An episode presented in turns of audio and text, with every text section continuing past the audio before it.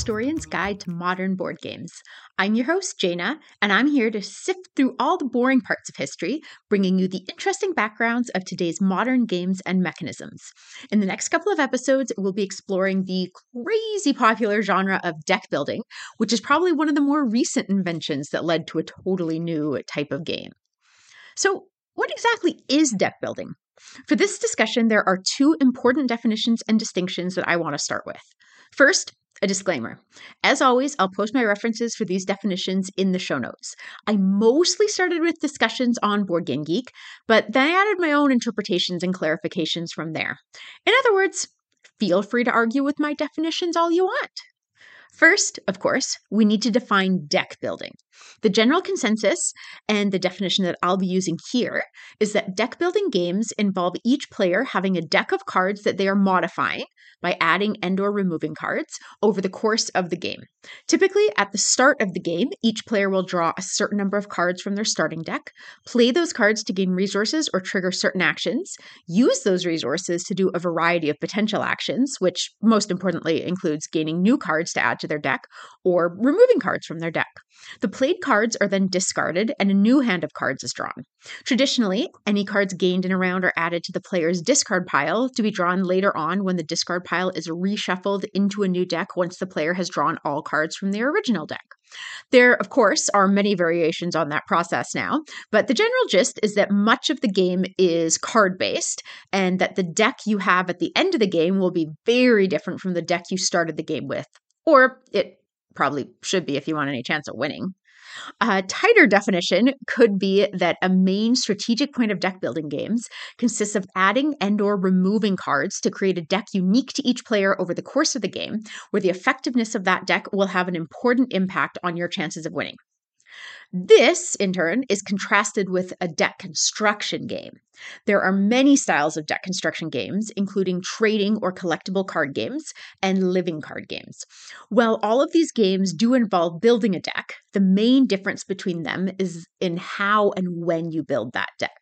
In deck construction games, you often buy a starter pack of cards that you can initially play with. Then you'll end up purchasing more cards later on to change up and build a more effective deck. Based on previous plays, you're trying to tweak your deck to do better the next time you play. Or sometimes you may be competing in a draft tournament where all participants start by drafting their deck from a pool of cards, choosing cards based on previous experience and play style. Most importantly, though, the deck building doesn't actually happen during the game itself, even though it is an important part of the game. While collecting or trading card games, which I'll now call TCGs, and living card games, aka LCGs, have similar deck constructing mechanisms, how you get new cards differs between them. The most well known example of a TCG is Magic the Gathering, which first came out in 1993. Disney Lorcana is another example of a TCG that has recently come out and has been getting lots of attention recently. A big part of these games is buying separate booster packs or individual cards to keep up with how the game evolves over time, especially when playing in competitive settings. Booster packs are frequently released, with each pack containing a certain number of unknown cards of differing rarities, which encourages players to buy multiple booster packs looking for that specific card they need to really bring their deck together. Maybe they'll meet up with other players and trade some of their cards in order to get the card they're looking for. Huge communities can spring up around these types of games as people come together to trade cards and compete in tournaments. This differs from LCGs, a type of deck construction game invented and trademarked by Fantasy Flight Games, a large publishing company. LCGs are similar to TCGs in that the goal is to create the most effective deck possible by adding and removing cards between games, but instead of getting random booster packs and searching for the cards you want, LCGs have set releases of new card packs, with each pack containing a single set of cards which are the same between all copies of that pack. And often those packs will also introduce new challenges or scenarios to overcome, especially for the cooperative ones. LCGs on that note, can be competitive or cooperative. Android Netrunner and Legend of the Five Rings are examples of competitive LCGs with huge followings, whereas Arkham Horror the card game and Lord of the Rings the card game are examples of popular cooperative LCGs. In a cooperative LCG, players are building decks to tackle specific scenarios set out by the game, with each scenario introducing specific challenges and goals to be accomplished. New scenarios and cards, often called cycles, are continuously being released, so there's always something new to explore. While TCGs and LCGs somewhat vary in how you obtain new cards and the mechanisms of playing them, the main idea of all of them boils down to trying to construct the most effective deck between plays. So, to summarize, deck building games involve each player creating a unique deck of cards throughout the course of the game and are usually self contained in that all cards are included in the main game with no need to buy boosters or individual separate cards. Deck construction games involve playing a game and then tweaking your deck in between games by adding or removing certain cards from your deck, with extra cards often acquired either through trading with other players or by buying booster packs, or by purchasing new cycles to introduce new cards and challenges. Of course, there are many other variations that have sprung up, including bag building and pool building, but we'll come back to those later. Whew, okay, that was a pretty long winded definition for deck building and deck construction, but I think it's important that we're all starting on the same page. It's also possible that I may have gone down a bit of a TCG rabbit hole as I'm not super familiar with them, but I am now ready to get back to the topic at hand namely, what was the first deck building game? I bet most people are saying Dominion, and if you're one of them, well, of course, you're wrong. Well, okay, not entirely wrong, but it would be a really short episode if I went with that common attribution. And, well, you know me at least a little bit by now, since I uh, managed to stretch the history of roll and rights out to three episodes. So, one could easily argue that Dominion wasn't really the first to use deck building. And since I said it, I might as well go ahead and do that now. StarCraft, the board game, came out the year before Dominion, and it has a deck building mechanism in it. To be fair, the deck building is a small portion of the game where you can research new technologies to add to your starting combat deck, and each starting combat deck is unique to the race you're playing as, as are the cards you're adding. Once you've played all your combat cards, you reshuffle the deck. Sounds an awful lot like deck building, huh? That said, given the previous existence of collectible card games, it's highly likely that two different designers could come up with the idea of deck building independently. But we'll get more into that later. First, I want to dive into every single game on BGG that has bag, deck, and pool building listed as a mechanism that was released before Dominion, which came out in 2008. Oh, oh, shoot, please don't panic and stop listening now. Uh, that came out wrong. Unlike with roll and rights, I'm not actually going to list them one at a time. And thankfully, I didn't even have to go through them one at a time myself either, as there is a wonderful blog post by user Simone M on Board Game Geek where they did exactly that. As always, I'll link to the blog post in the show notes so you can take a closer look at all the possible contenders for first deck building game and at Simone M's detailed reasoning of eliminating them, as I am blatantly stealing, you know, a fair amount of their amazingly detailed research work here. Okay, first up is Slapshot, originally published in 1982. This one actually comes pretty close to being a deck builder, surprisingly, but it doesn't quite get there. Each player has a starting deck, and while players are adding to that deck with new cards, they're receiving those cards from other players or from face down draw piles. So, how your deck evolves isn't really controlled by the players themselves. That said, the players do have control over which cards leave their deck, and having a culling mechanism is a pretty important part of many deck building games, so it's cool to see a sort of precursor for that here. If you want to give Slapshot a try, it was reprinted in 2011, so you might actually be able to track down a copy. Okay, next up is Scarab Lords, published in 2002. This one is interesting for a few reasons, not least of which because it was designed by prolific game designer Reiner Knizia. Our first Knizia reference of the episode. Anyone want to place bets on there ever being a topic without a Knizia reference? Any takers? I'll give you great odds if you want to bet that there will be a Knizia less topic. Okay. Anyways, I love Reiner Knizia and admire his skill for creating games with straightforward rules that always have some little clever twist that makes you think and keeps them all interesting. Okay, all right. With my Reiner Knizia fangirling out of the way, let's talk about Scarab Lords. Scarab Lords is a two player only card game where each player has a preset deck of cards from which you're playing cards into six different areas over the course of the game, vying for control of each of those areas. Definitely no deck building there. Where a bit of potential deck building sneaks in is in the advanced variant. In that variant, you and your opponent will play three consecutive games, and after the first and second game, each player will discard five selected cards out of their deck and add them to a separate bonus deck of 24 cards. Then, the loser of that match gets to select five cards from that bonus deck to add back into their deck, and the winner will do the same afterwards. The players can choose any of the cards in the bonus deck, including the original bonus deck cards or cards that they or their opponent discarded. In effect, the players are building their decks between rounds in the game, trying to fix holes or strategic errors in their deck that they observed in prior rounds. This actually sounds a lot like the recent game Challengers, where you're competing in a capture the flag tournament and have the ability to upgrade your deck in between each round.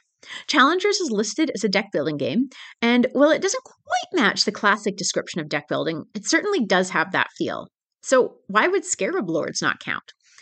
It's a tough call, but I think since the standard version of play doesn't even include the deck building phase, and as it only occurs twice in each game with the advanced variant, that's only 10 cards that you can swap out each game, or roughly one third of your deck. To me, that doesn't quite feel like deck building, and the size of your deck never actually changes, even.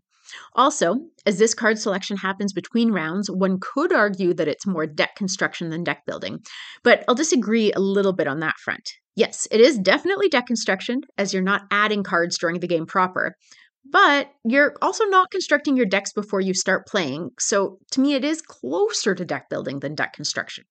That said, I think the mechanism of adding new cards to your deck in Scarab Lords is different enough from the definition of deck building that we went, you know, went through up top. Uh, that I would agree it's not really a deck building game, primarily because the vast majority of gameplay is about strategically playing down your cards to vie for control, not building a deck. To counter, I do feel like Challenger should be counted as an evolution of deck building, but I'll get back to that one later. Okay, there's one last game that I'm going to mention before we get to Dominion, and that is Seasons, the calendar rummy game. To me, this game really highlights the subtlety and what makes a deck building game a deck building game, rather than a game where you have a deck of cards that you're adding new cards to. Rummy is usually played with a standard deck of cards that has many variations. My family often played a variation called 11 cents. The general gist of Rummy is that you're trying to get rid of all the cards in your hand by laying down sets of the same value or runs of cards, i.e., 3, 4, 5, 6, etc. Everyone is dealt a hand of cards with one card turned face up to start a discard pile, and on your turn, you either draw the top card of the discard or draw a card from the top of the deck. Then you can play cards from your hand that form a set or a run, if you can, or you can add to a previously played set or run. At the end of your turn, you discard a card, which signals the next person's turn. The goal of the game is to be the first person to lay down all of your cards, and usually you're playing to a certain point value. From that description, you may be wondering how Rummy is related to deck building at all, and you would be absolutely right. What Seasons introduces is a unique deck for each player, with each deck being based on a specific season of the year. Where the potential for deck building comes in is that over the course of play, you can steal cards from other players' decks and add them to your own in an attempt to improve your chances of winning. Unfortunately, I can't actually find the rules for seasons online, so I can't get the full details of how this works in reality, but this does actually sound the closest to deck building of anything so far. You are actively gaining cards over the course of play to try and improve your deck and thus improving your chances of winning. So, why am I ultimately going to eliminate it as a deck building game? Well, it's a little tricky without having the full rules of how stealing cards works, but my intuition is that each turn is still more about getting rid of your cards by forming sets and runs than about trying to gain cards into your to me, the deck building mechanism is at its heart purely a choice that really centers around having access to a certain number of resources each turn, thanks to the cards that are currently in your hand, and figuring out how best to spend those resources to gain new cards. There are so many variations on that now, thanks to games that integrate a bunch of other mechanisms with that, you know, such as Lost Ruins of Arnak or Dune Imperium. But to me, the deck building aspects of all of these games is still about that core decision of how and when to spend resources on adding cards to your deck and which cards to add to further your strategy. In Rummy, I would argue that, that there aren't that many different strategic approaches to win the game, as ultimately it's still about getting rid of all your cards as opposed to something like Lost Ruins of Arnak, where the winner has the most points at the end of the game. And points can be gained in multiple ways. And everyone could conceivably take a different strategic approach to getting those points, like, you know, focusing on going up the research temple, building a bigger and more powerful deck, and or tackling the guardians on the board. Due to the lack of resource management and more linear path of winning to Rummy, in my mind, the potential deck building aspects of Seasons are not likely to be approached in the same way that they are in games that match the modern definition of deck building. Plus, I expect that it will still follow the standard rummy format of having one hand being dealt from your deck, which is what you're playing with throughout the round. So, that especially to me eliminates the feeling of churning through your deck that feels pretty common to all modern deck building mechanisms. That said, it's a tough call to make when I haven't actually read the rules, and now that Seasons the Calendar Rummy game is firmly on my thrifting radar, maybe I'll be able to come back and update my thoughts in the future.